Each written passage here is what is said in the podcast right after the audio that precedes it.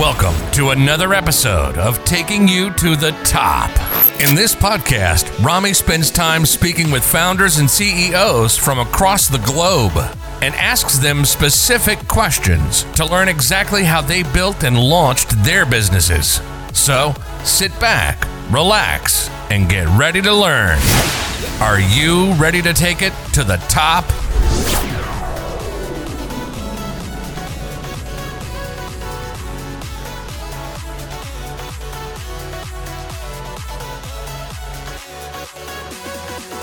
All right, hello everyone, and welcome to episode number 56 of Taking You to the Top. My guest today is Daniel. He's the founder of SEO Turbo Booster. SEO Turbo Booster is a local web visibility product which drives exponential traffic to your product or service. Their solution allows for product or for your product or service to get found through localized web pages, which is important for mobile searches. Daniel, thank you for joining me today. Thank you. No problem. Okay, uh, Daniel, if you wouldn't mind to get us started, if you could take us back from the beginning, you know, tell us where you're from and a little bit about your upbringing. Okay. So I, I grew up in uh, New York City area, right outside New York City in New Jersey.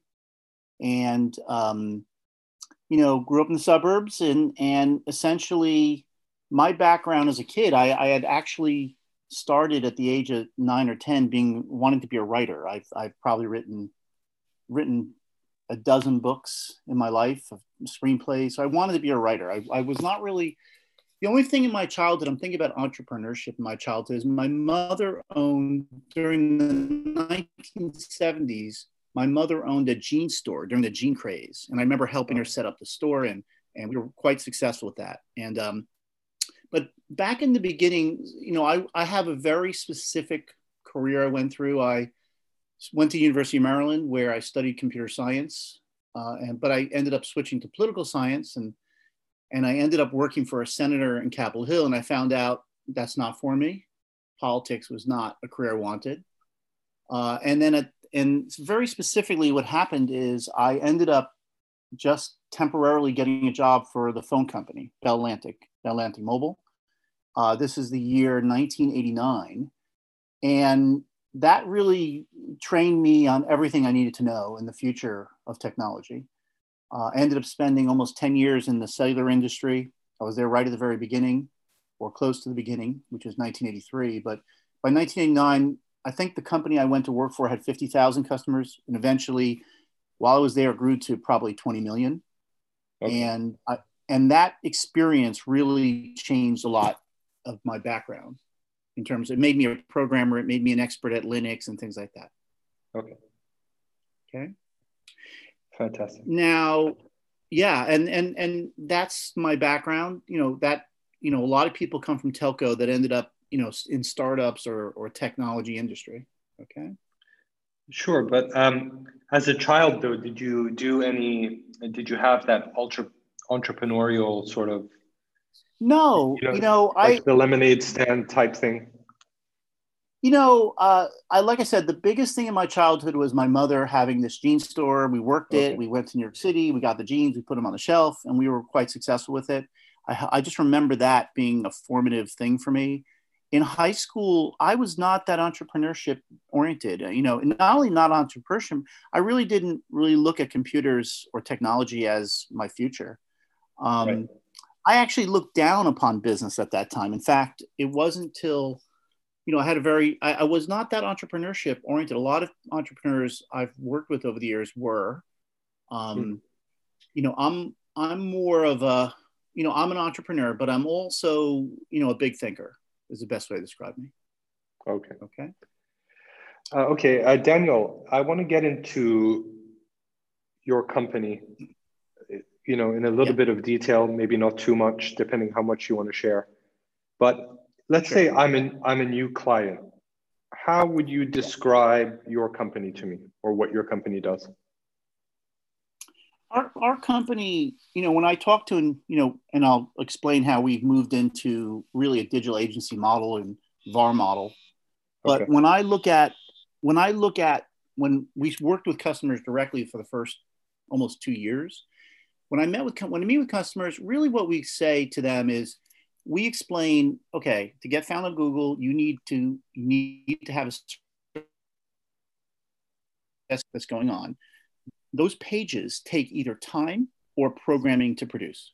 Either you're gonna have to spend days and days and days writing and writing and writing tons and tons of blogging content, or mm-hmm. to produce the kinds of things we do locally, you're gonna have to hire a programmer who's gonna have to replicate some of the technology we create. And right from the very beginning, clients have said, oh, you can generate a certain amount of content automatically. And we said, yeah, sure. You know, in fact, SEO wasn't even our initial goal. It was something else, which was push notification. So we're a technology company that ended up in SEO because the pages we were generating for clients got found well. Okay. Ultimately, what we are is an automation company, and we produce products that let people automate their SEO processes. Okay. Sure.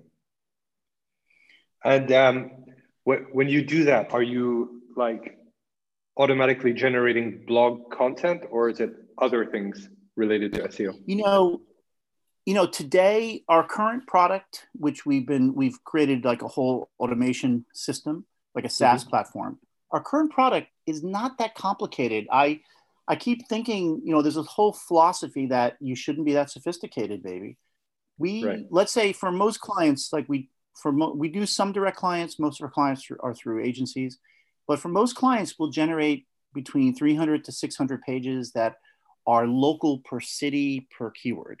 Okay, and just making the content on the pages unique enough that Google doesn't have a problem. Um, okay that's where we're at today with our product, and that's what it does, and it does it pretty quickly. So you're the generating.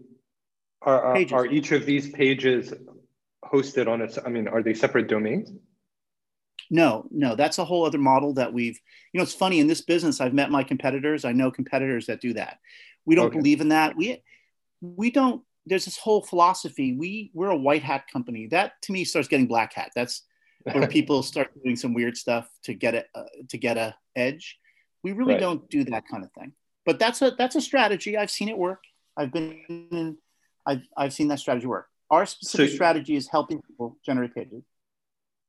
And are you using their domain to do that, or are you setting up a separate domain, one a single domain? We we specifically recommend they do it on their own domain.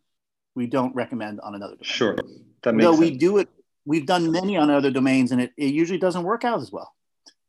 okay. You know? Sure. I mean, it makes sense. Domain authority. Yeah. And um, but, when, when did you launch the company? So this company is about to reincorporate under a new name. The current company was developed under a, a software company I own called Take It National. That company okay. is 10 years old that built a bunch of software platforms to serve the dating industry and still does. Um, my partners and I are about to reincorporate. So we really, but realistically, we got our first client for this product in, tw- in around January of 2018. Actually happened at a Starbucks, believe it or not. Somebody looked over my shoulder and said, "What are you doing?" I said, "Well, I'm generating all these pages for a dating site." And he's like, "Okay, I need that something like that for my nursing uh, recruitment site." Okay. And I said, "Okay, let's meet." And we and the first two big clients we had were just custom clients doing this work. Okay. Okay. Yeah. Fantastic. And you mentioned uh, there's a saas aspect to this. So is your revenue model both saas and agency? Um, it's strictly saas. What but what would happen is you know the biggest problem we ran into in the first year because we we've just been solving clients problems for like day one. We just generate these pages, trying to keep them happy. But one of, one of the things that happened, one of the things I learned after a year is when we were the agency, we would lose the client eventually. Like a year after having this really top client, we were we tried being the agency. After a year, another agency would move in. It was just very competitive, and they would say to the client, "Oh, get rid of this guy. Get rid of the SEO Turbo Booster guys." And right. And we would say, you don't need to get rid of us. We're just software. And they would get, get rid of us. Even if they had a good product, they would turn it off. So we were like, God, we got to get out of this business. This, this sucks because it's a competitive business. Sure. Um, er, in early 2019, So we we've done 30, 40, let's say the numbers, we've done a, a little less than 50 implementations of this software. But it's a competitive business. Um, and two things happened. In early 2019, we met with another software company. I used to do all the coding myself in the beginning. Um, and I handed this over to an amazing software company called Two Amigos. And I'm and they're and I've known them for 15 years and they're my partners. So I got Mhm. out of the business and we created a platform like with a WordPress plugin and with other types of plugins for different environments. But this year in particular, um, an agency came to me early, right before the pandemic, came to me in early 2020 and said, uh, "You should not be selling any of this direct. We should be selling it for you. Agencies should be selling it for me. And I said, "Okay, go ahead." And he, this particular person, proved to me that they could sell the product, and we don't have to talk to the customer at all. And that's where we're at now, which I like. I prefer. I mean, Talking yeah, that's that's always fantastic. But Yeah. from a SaaS aspect, um, if you ran, let's say, your own system on your own site and had people come and sign up, wouldn't that work just as well?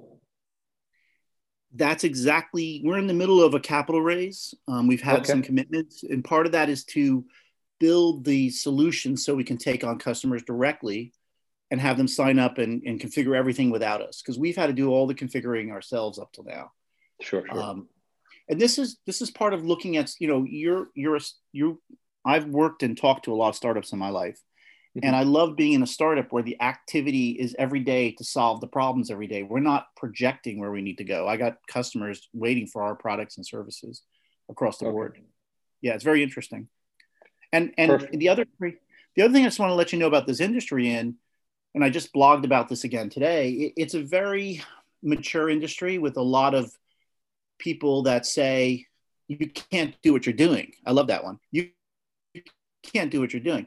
Look, we've generated 30,000 pages somewhere on the web that you may have landed on, but apparently we're doing what we're doing.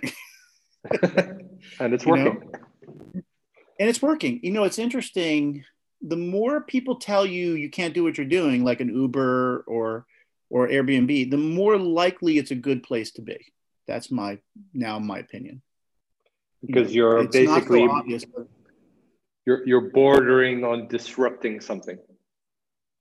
We're bordering on disrupting something. You got it. Like, you know, if you looked across the hundred new feet, you know, I have 10 new features in 2021 we're going to produce. One guy kept me on the phone for an hour a few weeks ago saying, You can't do what you're doing. You can't do what you're doing.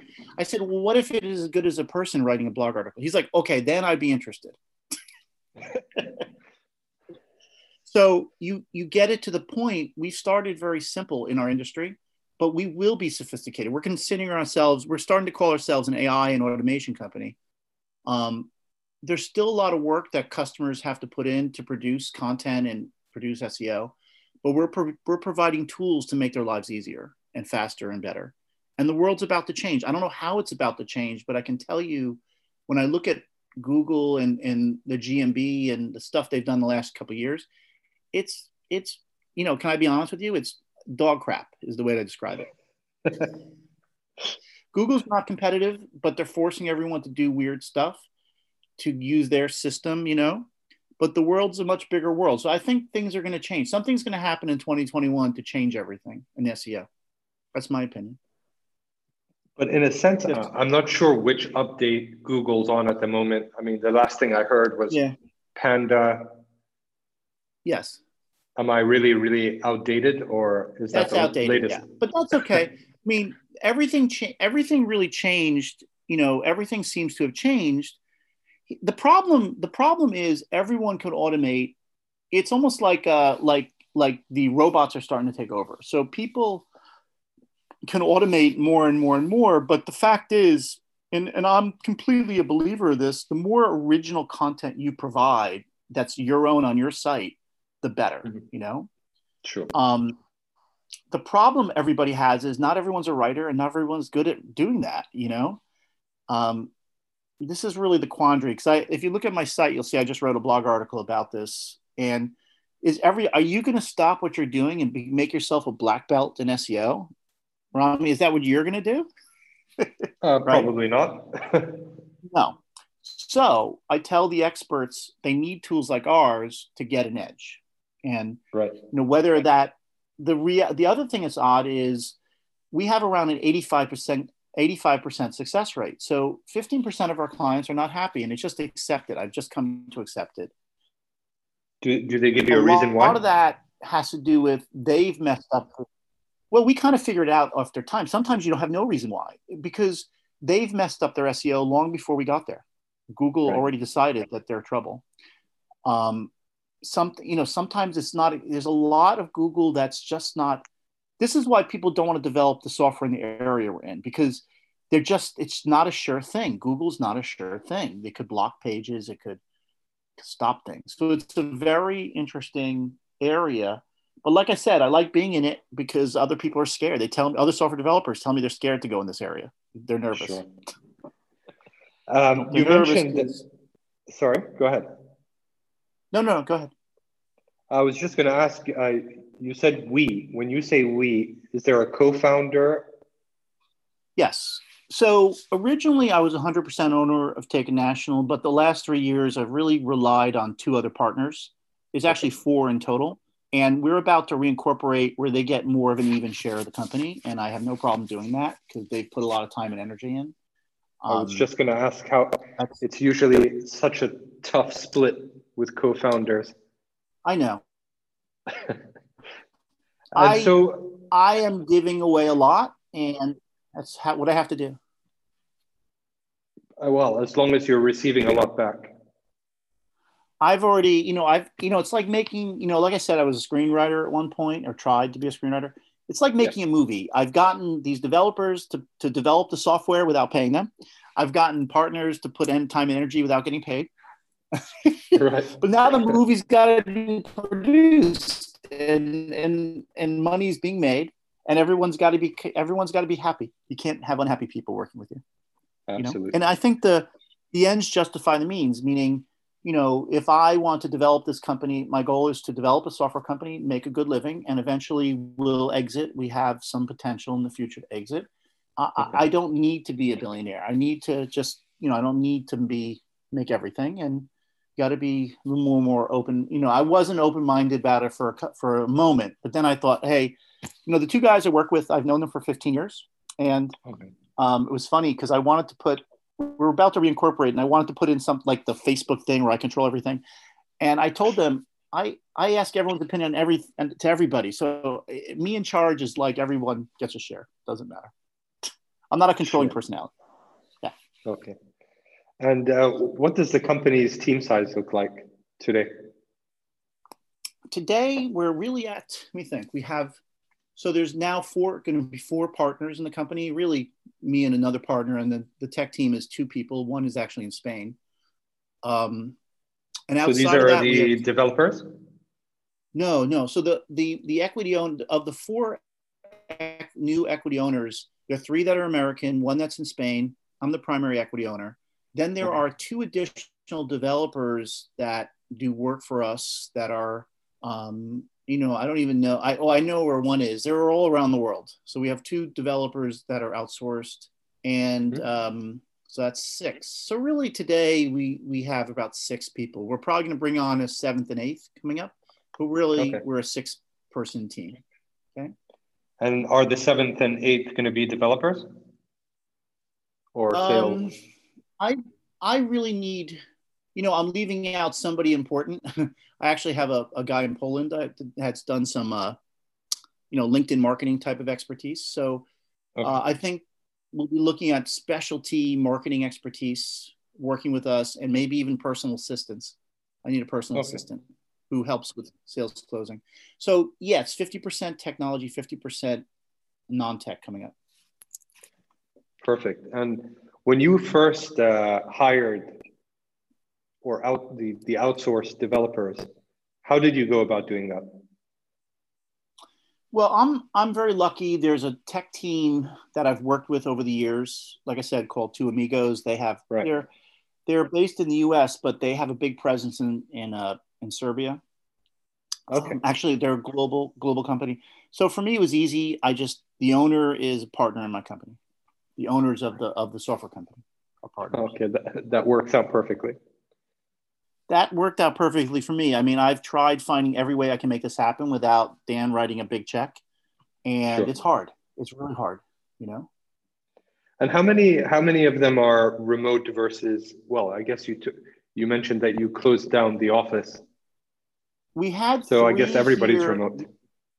Yeah, everybody's remote today. We had three people originally in an office coming in every day in Boca Raton, Florida, where we're located.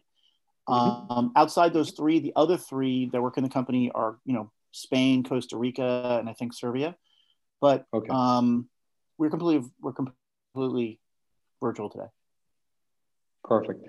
Okay, uh, Dan, let's take a quick break to thank our first sponsor. Our first sponsor is a company called TopTal. They have a global network to top talent in business, design, and technology that enables companies to scale their teams on demand. TopTal serves thousands of clients, including Fortune 500 companies and innovative startups, delivering expertise and world class solutions at an unparalleled success rate with elite freelancers in over 100 countries. TopTal connects a top 3% screen list of the world's top talent with leading companies in days, not weeks. Visit TopTal.takingyoutoTheTop.io. That's T O P T A L dot takingyoutoTheTop.io and get an 80 hour no risk trial period. So you only have to pay if you're satisfied with the work. Get started hiring with TopTal today. Okay, Dan, um, if you don't mind, I'd like to get into the the economics of your business, just to get a you know a general understanding of when you start a Yeah. company or you're thinking to to launch a company, which way some you know entrepreneurs go, either bootstrapped or raise capital. So I think in the beginning, did you bootstrap the company and only now think about raising capital? Yeah, we this particular company has only been bootstrapped. In fact, almost everything I've worked on has been bootstrapped. Um, Okay, there's a bit you of a mentioned price to pay some raising, right?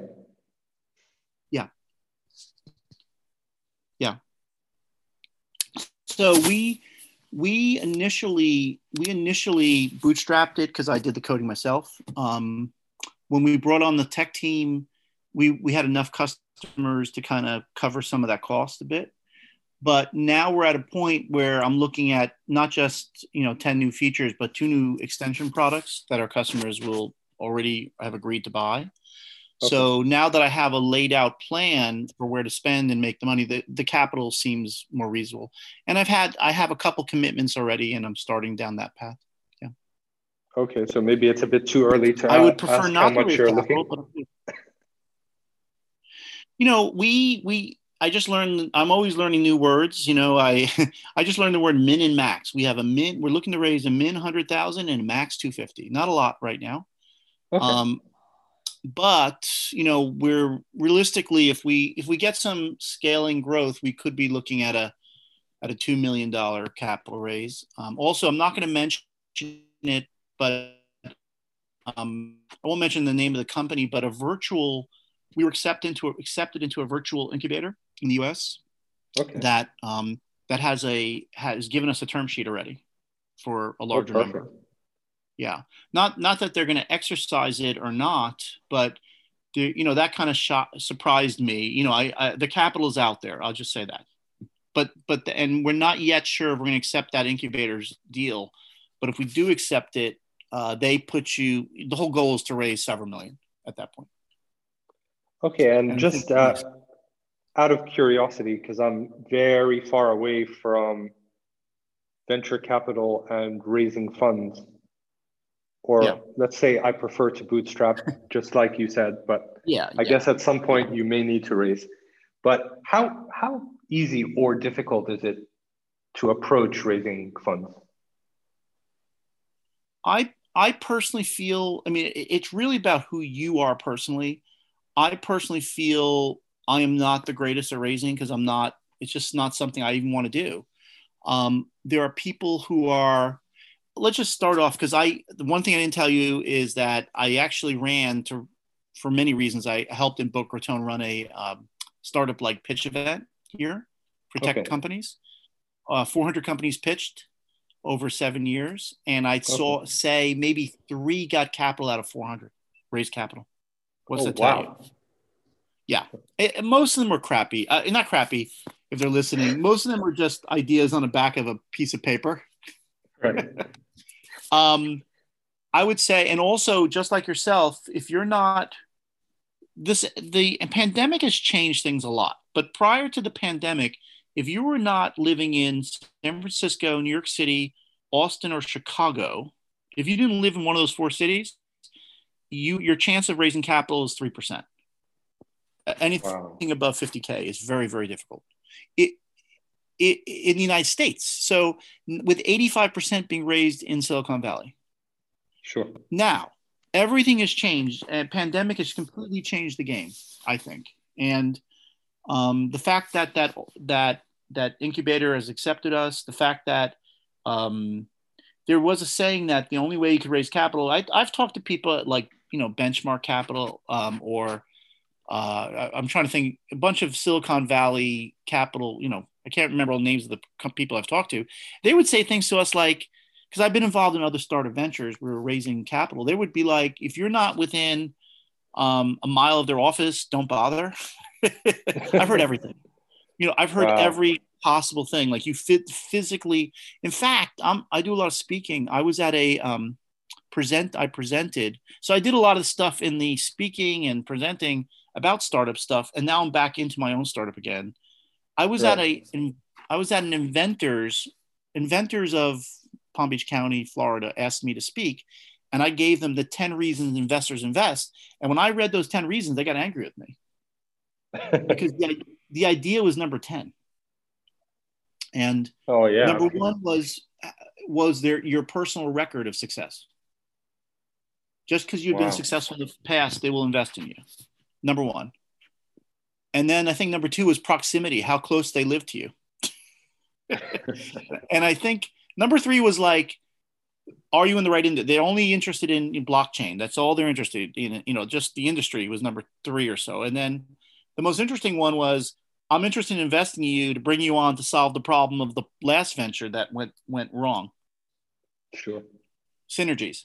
So a lot of this is changing you know i've tried education i've tried educating myself on how to raise capital it's an education if you're going Right. to do it yourself rami you have to you have to educate there's the language of capital the word like even the word i keep using the word equity and capital i don't use the word cash and money it's incorrect I mean, I You know, was just going to ask uh, this this planned raise. Are Yeah. you doing debt or equity?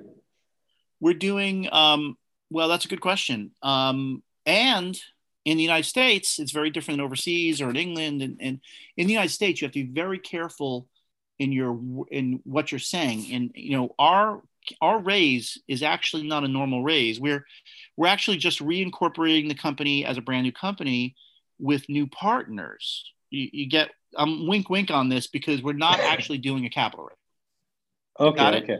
No, I So get it.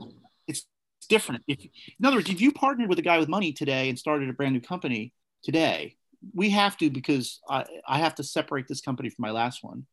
If you created Okay. a brand new company today with a partner guy who had a lot of money, you can do whatever you want at that point because they're just a partner.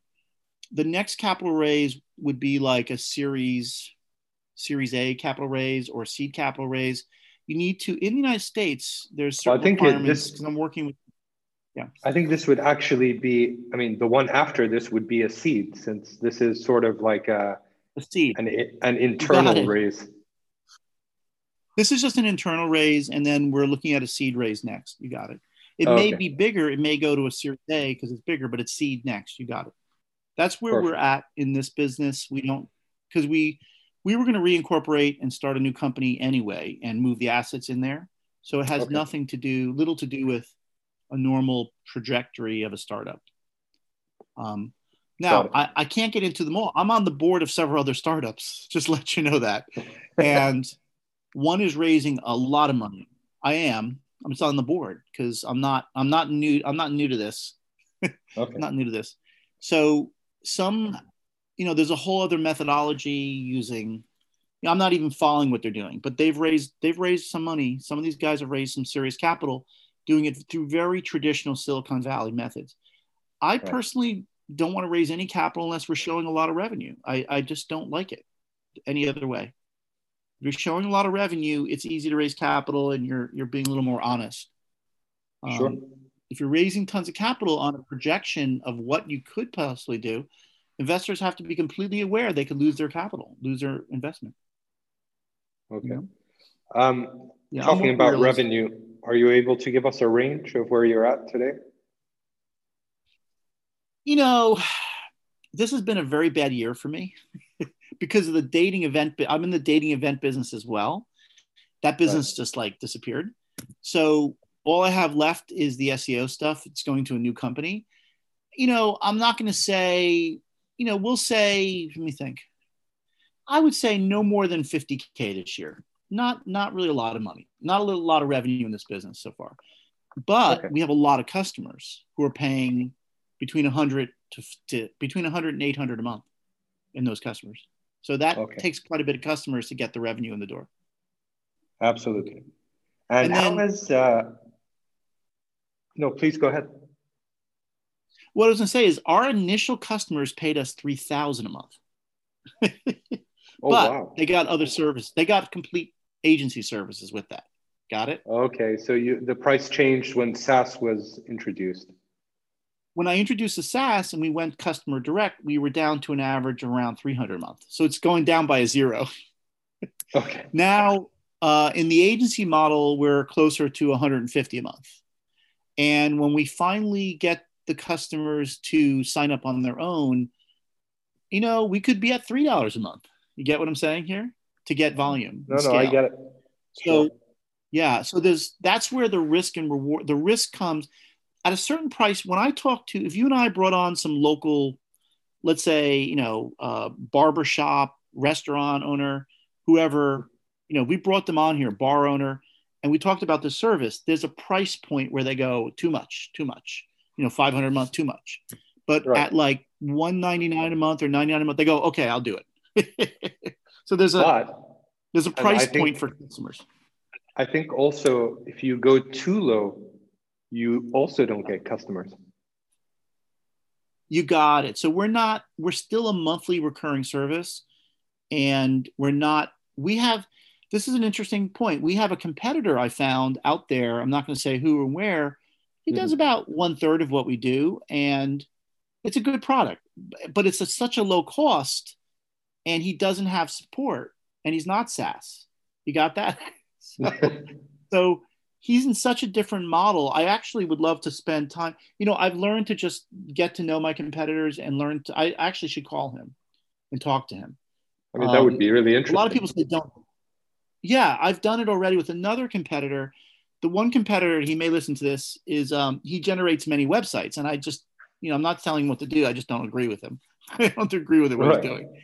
But I have this other competitor that I've been tracking who has a lot of the features that we offer, but he's just not marketing it properly. Like the customer, you couldn't figure out from his software what it even does or why they need it. Right and he doesn't have uh, many customers because of that. So a lot of it has to do with the marketing message. Got it. And uh, yeah. how would you say that yeah, and that's, COVID that's a real uh, affected your business? You know, I would say in the end, it, it, it you know, it COVID hurt me financially overall because the dating event, you know, my my living kind of went away. But beyond that, it it has really helped our business, helped me personally, and it helped our business refocus. In the end, it's been painful, but it's helped us. It kept me away from. I used to spend a lot of time doing booths at at shows, right? Right. Mm-hmm. I would set up a booth at a show, and I spent some time and money, and I wasted a lot of time and money on those shows, honestly, because we were trying to get individual customers and i think it stopped me doing the circuit and got me to focus. I don't know if you picked up i'm a little add so the ability for our team to focus is really a good thing. Um, as far as online marketing online marketing is going through a massive every everything is online marketing today right? Sure i mean it's covid so everything's online so demand for services and product like ours is high, um, higher than the normal.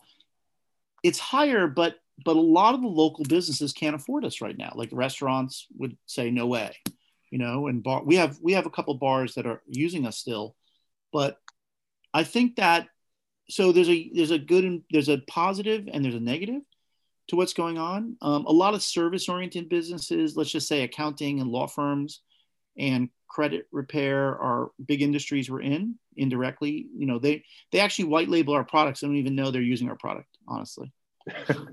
and um, and this whole digital agency model has been interesting, but um, but I, I think that we're coming out of COVID a different company. I'll just say that.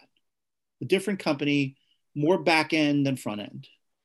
Got it? Perfect. I mean, as long as you learn from, you know, I mean, I guess COVID sort of forced people to either learn fast or give up. So I'm glad to hear that you made it out the other side okay.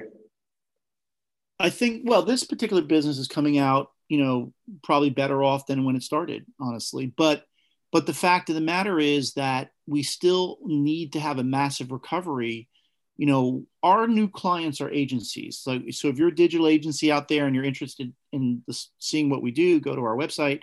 If you are a digital agency and you want to work with us, you know, we still, the one thing that was very interesting this year, because over the summer, I probably did 25 uh, calls with digital agencies around the US. Mm-hmm. And, you know, I still think that I need to be at a show somewhere, like in Las Vegas or New York. I, you know, ultimately we'll be at a, a digital agency show. Got it? With a booth. Right. And you literally got to shake. I feel that if I don't shake the hands of digital agencies somehow, I'm not going to get a real, real agency on board. That's how I'm kind of feeling. So we, we really need this to end to grow on that side.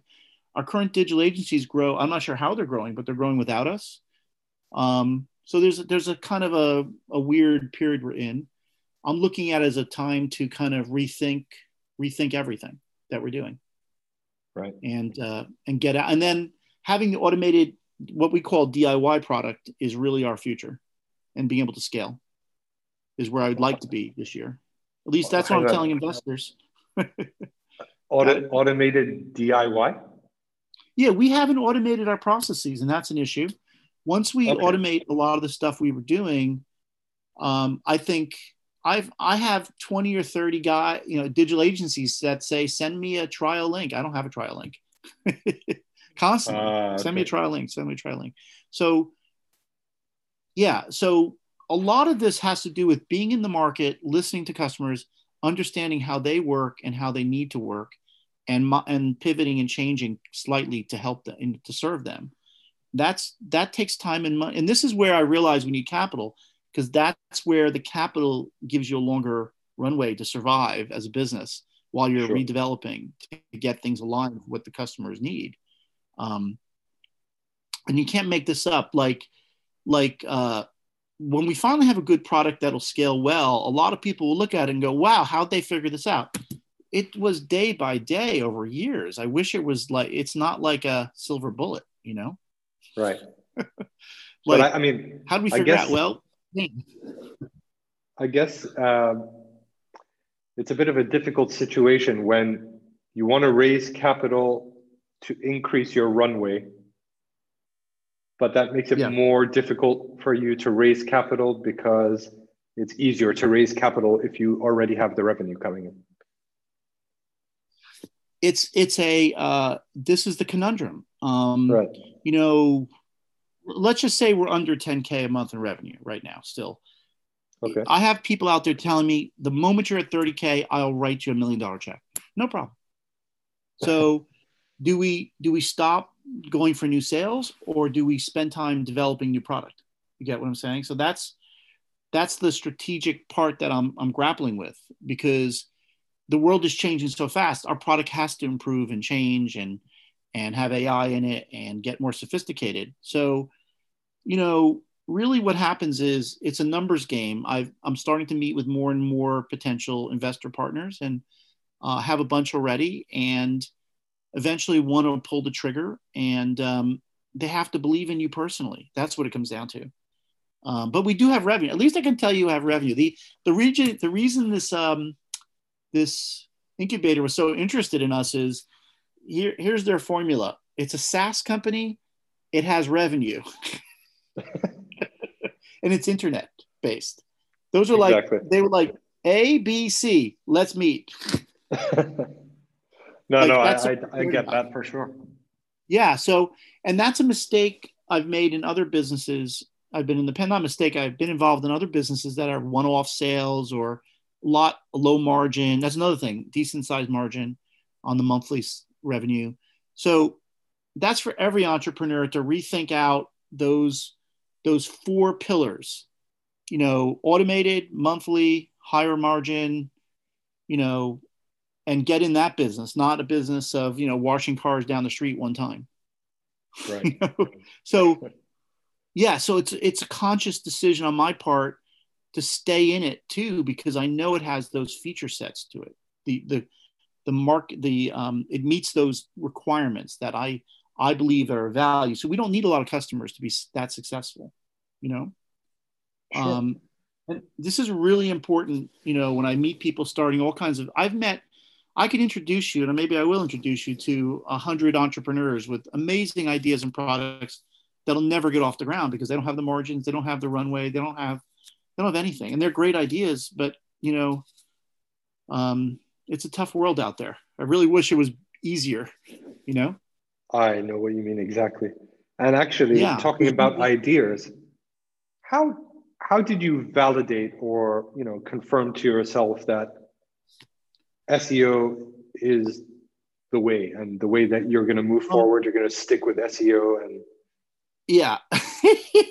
I'm not saying I'm going to. I'm saying that our new company, our new company is going to be an automation company. It's like a marketing automation and not right. an SEO company.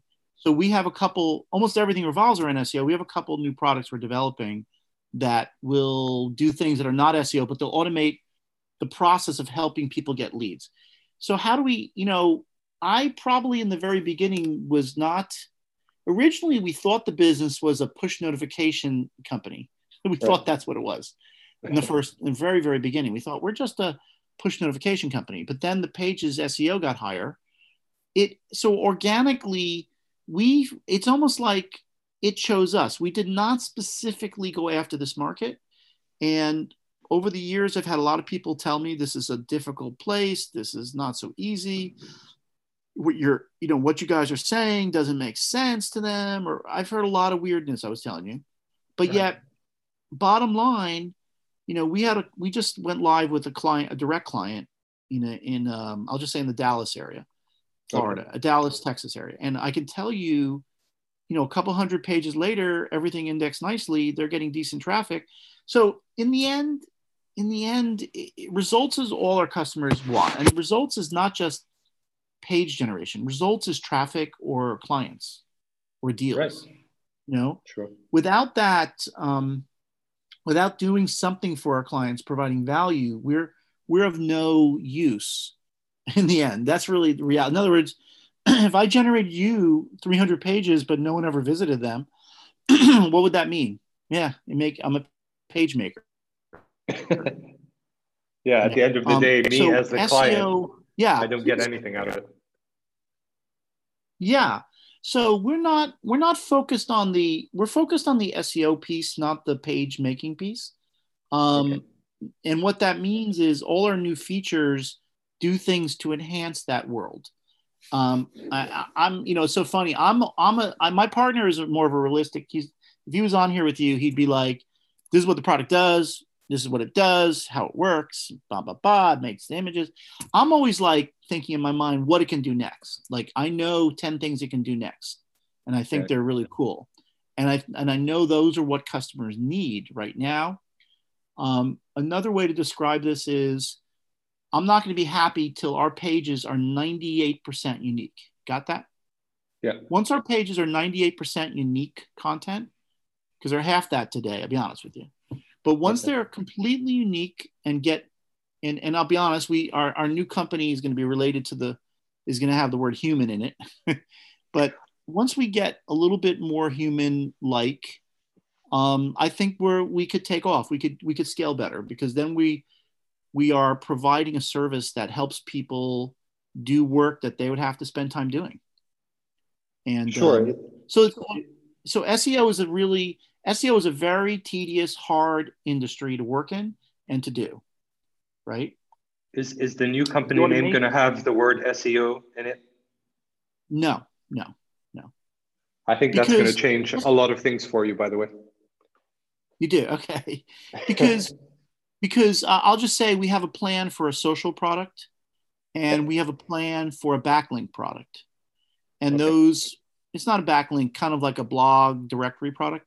Those other things enhance everything like a network, like a network effect. Sure. So we're going into another area where um, you know everyone needs it's just like SEO page automation. Everybody needs better social automation. Everybody needs better um, backlink automation. So there's other stuff out there that I feel that we could grow into. You know, the best way to describe what we've been doing the past three years is we've our foot is in the door. We've put this is the other thing about startups. You got your foot in the door. You know what I'm saying? Right. like you, you're in the car industry. You've made a little part that everyone's starting to use, and your foot is in the door of the industry, right? Sure. You just have to evaluate: is your part that's in that industry the right part? Is it presented? Is it what are the other opportunities? Are those other opportunities better than what you're doing? You know, do we need to pivot and, and shift a little bit? That's what we're looking at. Um, we have a core product that'll, it's not going to change at all, SEO Turbo Booster. It'll just get more extensions and things on top of it. Um, there's so much opportunity in this industry. I think the, let's put it this way I could show you 30 clients our products services are on, and all 30 sites are horrible. Wish they were better. they don't look great. The content's not well well written. They're not updating it properly. There's so many problems in this industry, and that's kind of why I like it, right? There's so much work to be done. Your site, you should be changing the homepage content of your site today. Honestly, you right. should be. You should be writing a blog now. You should have an update tomorrow. You should. So all of us are. It's like exercising. All of us should be doing exercise, but we're not. Who has time to do that? You know. Absolutely. So, so how, that, how did the, you? That's the problem. How did you get your first, let's say, non-referred client? I, told, I was telling you that uh, our first client, I'm literally oh, sitting that's in the Starbucks, Starbucks one. Yeah, I'm sitting in Starbucks, and a guy looks over my shoulder, and he's looking at the dating event company called Predating. That I'm a I'm the CTO of Predating, another company that's okay. not doing it's, but the industry is kind of, you know, shut down a bit right now. I'm right. sitting there, I'm sitting there, and this guy's looking over my shoulder, saying, "How how are you doing? What are you doing?" I said, "I'm I'm um, I'm creating all these pages. I'm creating, you know, the people in Baltimore." They need to know about events in Baltimore. They need a push notification about events just in Baltimore, right? Right. They need. They don't want to get emails but everything else. They want emails about Baltimore. So I told them that's what we do. We're that that event platform was in 100 cities. There's several hundred pages are automated to get all that content in, in line. And he said to me, I own a, I'm a partner in the one of the largest nursing websites in the country. Um, actually, it was called the Gypsy Nurse, the name of the site. Traveling nurses, they're doing, they're booming right now. Right. And and he said, "Can you replicate what you're doing right there on my site?" I said, "Yes, let's do it." And that's how I got. That's really how we got started in this business. I have 20 years of SEO experience from the dating industry, but okay it wasn't until I had real clients that wanted my my service I had produced in another s- system inside of their site that I had to start building these tools from scratch. And then, um, right. and then the next client, this at the around the same time, another client came to us. I had been a marketing director for a a a uh, about four or five years ago. About four years ago, I was temp. I had been a marketing director for a um, for an omega 3 company that was very interesting. And I kept mentioning to one of the, the, the omega 3 company went bankrupt okay. and it got bought out by one of the, the marketing director had bought out the company. Okay. The, the other, the, the branding director had bought out the company. He called me and said, Dan, you had, you had said to me you could do something with page generation that would help us get better SEO. What was that about? And I said, right I can do it for you. Let's meet. We met, signed a contract, and I within so within several months, I had two very large clients I was coding this, hand coding this for, and you know making WordPress plugins for both, and and I did all the coding myself that year, and uh, and they paid us. Both companies paid us very well. So we had enterprise clients the first year, and we were like, "Wow, you think you have a business, right?" Right. but I realized unless we automate everything, you know, we can't have programmers doing customized jobs for everything. You know. Sure. But the principles for those three big client, those two big clients, are the same principles that we use today. It's the same principles. In fact, we're not even we haven't even replicated all the con- all the programming I did two or three years ago, because to automate everything takes time. To do it through a tech team, it takes Right. more time. You know, you could just like hack a piece of code together to get something working for somebody, but to take that piece of code so that hundreds and thousands of people can use it, that's a different time-consuming process. And I'm not an expert at the automation piece. I'm just an expert at hacking. I'm a hacker. I can hack your site today, you know? um, and that's really a good model for me but that's a good model for me so i'm still technical enough that i can kind of hack together a solution to kind of prove something works right oh can i can i mention some, if anyone's listening who's who's a technical person can i mention something that like blew my mind this year sure. um, when you when you go to a website and view the source if you go to a website and you view the source and you see what it looks like on the inside the html right Mhm. somebody mentioned to me one on one of the boards I'm on, somebody mentioned to me that Google stopped, started to index JavaScript. You ever heard of this? Yeah. Yeah. So what I learned this year is that when you look at the HTML and you go and look at what's on on Google, they may be different because Google indexed all that JavaScript the last minute, you know? So okay. you could actually open up a page you could actually open up a web page and see three lines of code and then go to google and see a completely different site got How that many li- how many lines of code would be on the other one? On the Google one? Uh, you know html start html end that's it and there could be just javascript line and wow. and and that would pull it from the web all the content into the page google indexes the h the final result of the javascript you get Wow. Okay. Get that? So this is called, they're calling this movement of generating content remotely. It's called headless CMS. Headless CMS. Have you heard that term? I have not. Headless CMS is a whole new concept where you go and you log in and you create all your content in the cloud on Amazon somewhere. You, cl- you go and log in and create all this content, right? And Right. then you just drop a little piece of code into your web page and it generates it. Got Wow. it? Yeah, it's a whole new. This is what I was saying to you. The, the the three or four years from today, you'll look at this whole web industry and it'll be look. It's going to look completely different. Things are changing. That's what I'm saying to you. Things are changing, and that's where the opportunity is when there's change, and uh, you know, and, and things blow open a bit, because right now everyone has to manage these old websites that are falling apart. It, it really is a real. It's a real, you know, crappy industry. There's tons of crap around. Someone's got to work hard, you know Sure. and and I, I you know it just happens i think that the big opportunity is right now in this part of the industry that i'm in maybe years from today that'll be different but right now is the is the growth is another new growth period as uh, site owners will need to change things or there what happens to site owners because i've had old sites that your pages just start disappearing when they're not mobile ready when they're not fast enough when they're not the right size images when there's all these issues you, they start getting rid of your site you, Sure. do you know what i'm talking about or no No, I do because yeah uh, so actually for a while I was um, on the side. I was selling uh, page speed optimization packages. Yeah. you know, to speed yeah. up people's sites because it's like a mo- mobile first indexing and all of that. of course So yeah, I mean, definitely, uh, I'm aware of it. Yeah.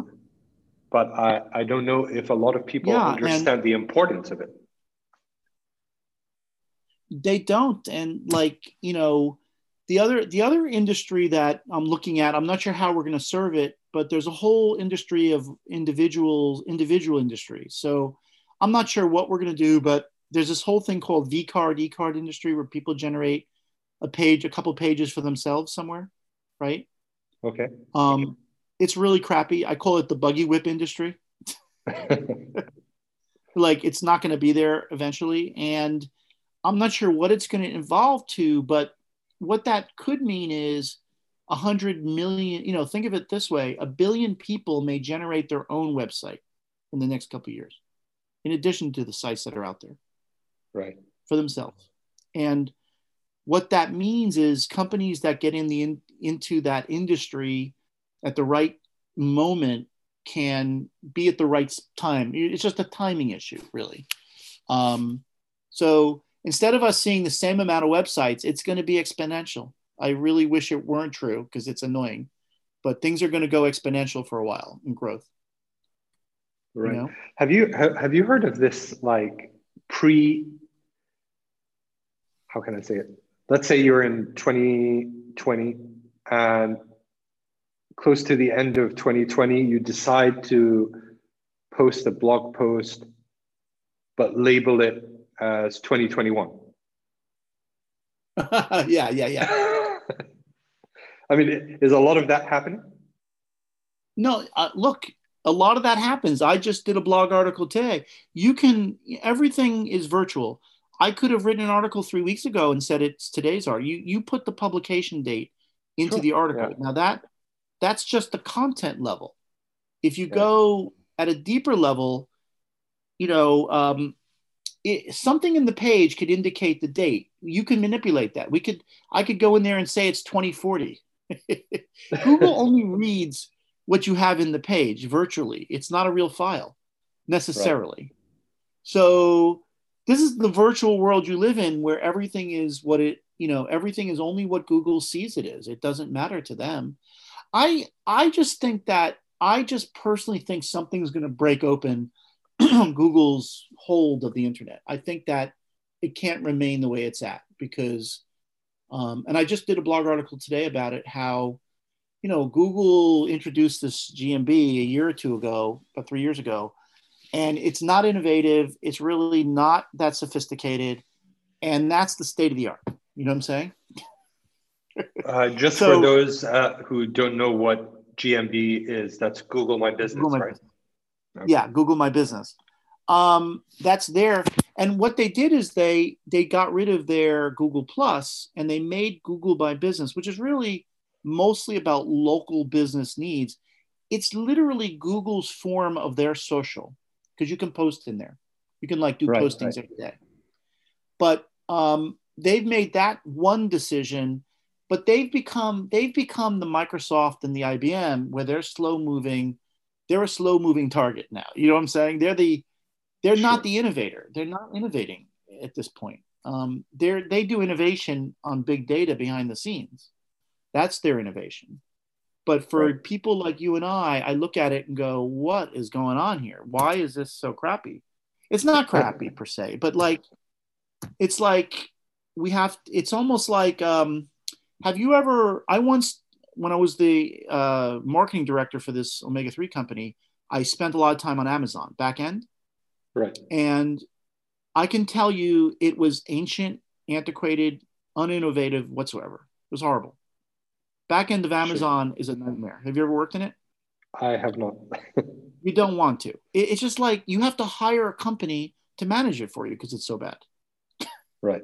I was like, how do you get those three buttons on the right that say like three, you know, by three, by six, by nine?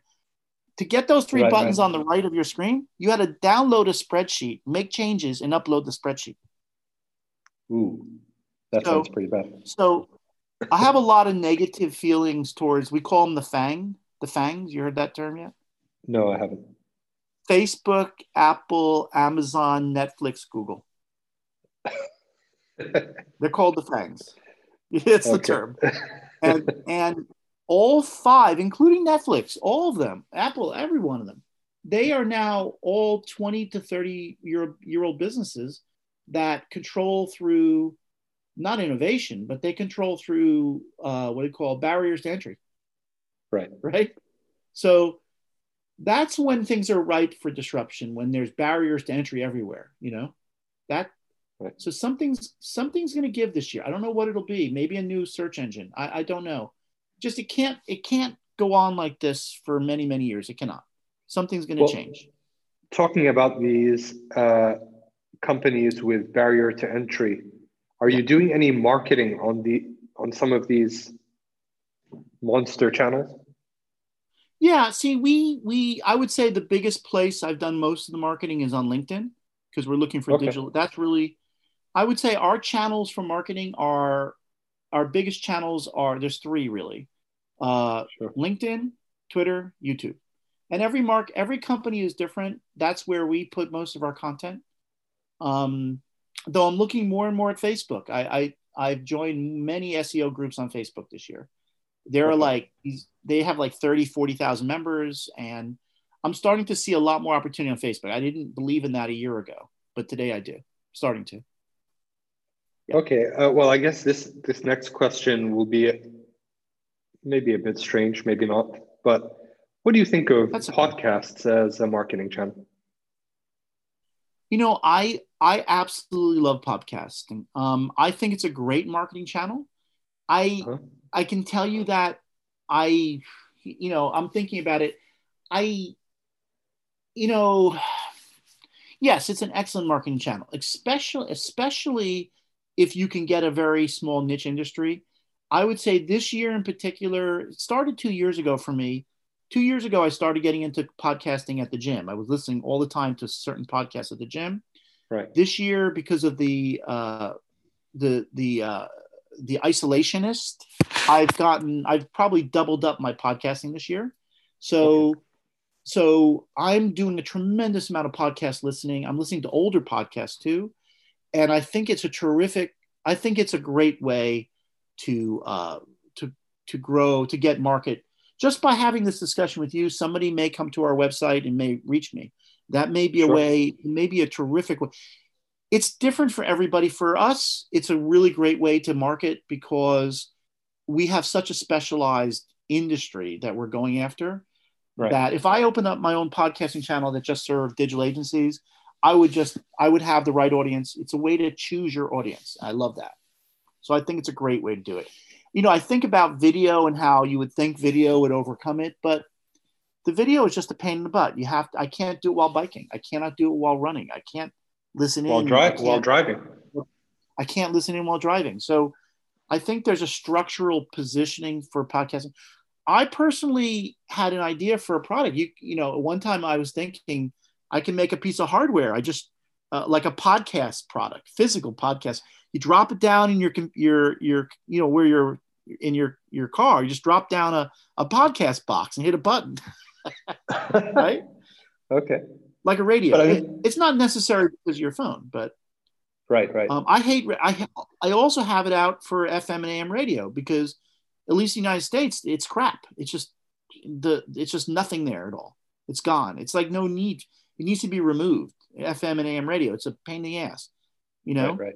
like very little there for me. So I was like, I just rip this. Let's rip this uh, AM FM box out and pop a podcast box in the box there. And, and all my top pod. All I have to do is hit my button for that podcast. That would make me happy. You know, sometimes a simpler product it makes things better. You know what I'm saying? Yeah, I do. right. Very much. Sometimes something um, simple is better in that. So, Dan, um, I think this is a good place to pause and thank our second sponsor.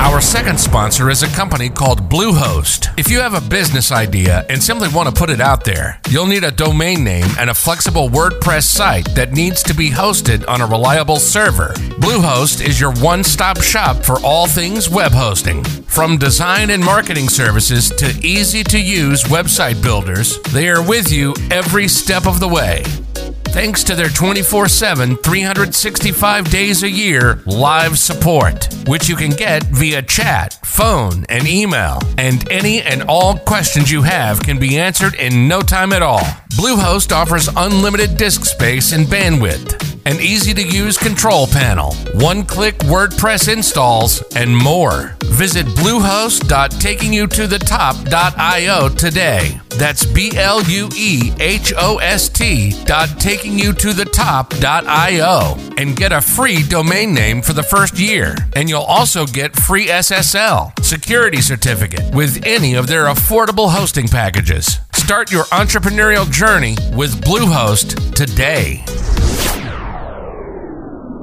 Uh, to just to wrap up, uh, what would you say is one thing you'd like my audience to take away from this interview? You know, I, I would say that, you know, uh, you know, I love what I, I, I would say that um, 10 Golden Rules founder, friend of mine, uh, Jay Berkowitz, you know, I finally mm-hmm. opened his book up and the first line in it is the, the first rule is rules don't matter. There are no rules. I love that. I finally got his book and opened it up. So the when people say you got to raise capital, you don't. When people say yeah. you need to get an office, you don't. You, we, you know, all these things you hear, you don't. The most important thing for people, the takeaway here is solve a problem. People may tell you you can't solve the problem. If you solve a problem and people pay for it, there's an opportunity. Sure. That's that's how SEO Turbo Booster comes about. It may sound silly to some people, but there's someone willing to pay, and uh, and it's not so. And it's also not clear. It's not always. It's not always clear what the business is about when you first start. Um, right. But you, but staying with it as long as you're getting paid, and finding ways to automate and improve. You know, Rome wasn't built in a day, and and you know I see a lot of tech startups that try creating a company and don't give it the time it needs and don't have the time to give it. Right. That's it time. Okay. And uh, where where can people get in touch with you, Daniel? Um, you know, my name is so best best place to get in touch with me is um, it's still LinkedIn. You know, if you contact me on LinkedIn and, and have a question or talk to me on LinkedIn or want to friend me and you're not a spammer because I get spammed a lot, it's still LinkedIn is one of the best place to connect with me. Um, or you can just eat, or you can go to SEOturbobooster.com Mm-hmm. Um, my email address is dan at SEOturbobooster.com, or you can just find SEOturbobooster.com and you can just enter into our form field and I'll get that right away. Okay. Perfect. So it's easy to get in touch with us. Okay, okay Dan. Um, let's uh, wrap up with the famous five. Okay. All right. Number one, what's your favorite business book?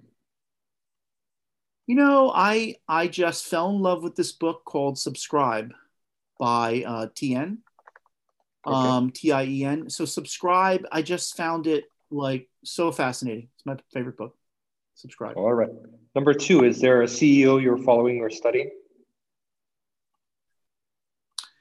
You know, I that's a good question. A CEO I'm following or studying.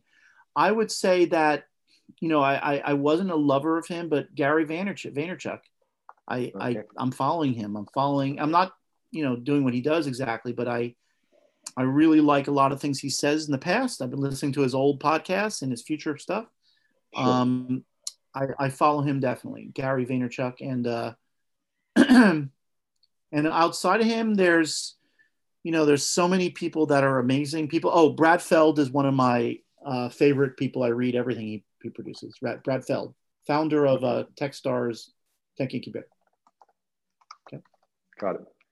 Okay, number three, what's your favorite online tool other than yours for growing your business?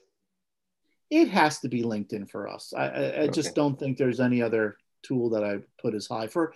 That's because we're in the SaaS business serving digital agencies. That's the tool that I, my go-to tool right now. And um, as far as a tool tool, um, you know, I've I've recently become completely addicted to Google Docs for some reason. Google Docs and slides. But anyway, go ahead. Perfect. That seems to, be, and Google Form. I have created a Google Form for everything I do to like fill out real quickly to put it right in a spreadsheet. I've done a lot of that too. Sure. Google Forms. Google Forms is now my go-to tool. Scary. Great. Uh, number four, if you could give your 20 year old self a piece of advice, what would it be? You know, um, this sounds crazy. When I was 20, I had a relative who had been all around the world who told me, uh, leave the United States, go to China right now. and it was the year was around 1980, 88, 89, Mhm. 87. Um, he told me, go, that's where, you know, you need to be where the action is. He told me that's where the action is. Go live there now. And that will Okay. change everything for you. And I Very did listen to him. you did or or but did go where I did not. I did not. Okay. Um, you know, I was just telling my son that you know I live near Miami, and there's so much going on in Miami. Venture capital is moving to Miami and West Palm Beach. Businesses are moving to Miami. Miami is a future center in the United States. Okay. Perfect. And the final question is how many hours of sleep do you get every night? You know, I I uh, I get seven hours almost every night, whether I you know, with and I track it all. pretty on my Fitbit. I get seven hours. I I uh, you know, I'm over fifty. When you hit fifty, almost every at least man who's fifty, male, it just you Uh-huh. wake up once a night, three to four in the morning every night. three to three, it could be five minutes, it could be twenty minutes, but I'm awake. Right. I just wake up. And I think, I think that that's just a natural thing in life. It's not. There's nothing physically wrong going on with me. Um, and then what happens is, and all my friends the same thing. All my friends same thing. We start thinking about what we're doing, and we get nervous or upset or we're freaking out, whatever. You, Uh-huh. you know, I calm myself down. I go right back to bed. In the morning, I'm always happy, but like our subconscious is working, and what wakes me up is I have something to write down or something to think about. I have something. Our mind never stops. I wish it would, but it doesn't. do you have a note do you have a notepad on the nightstand? I don't. Do you know what I do? This is really scary. I email myself. I'll go on my phone and I'll just email myself. And also, also I'm a oh, there is a tool. I'm wrong. We didn't mention Evernote. I'm a Uh-huh. big, big user of Evernote. Fantastic. Maybe I I, should mention also that. have Someone's going to break uh, into my Evernote.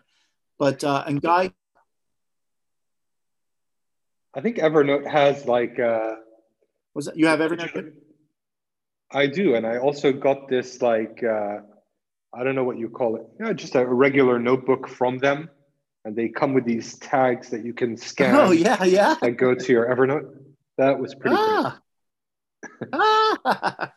and and I and the reason I went on Evernote is I was listening to a podcast by Guy Kawasaki, Yeah. who's involved in the ownership, and uh, he's the one who convinced me to try it. It's been about eight years ago. Started seven years ago, Okay.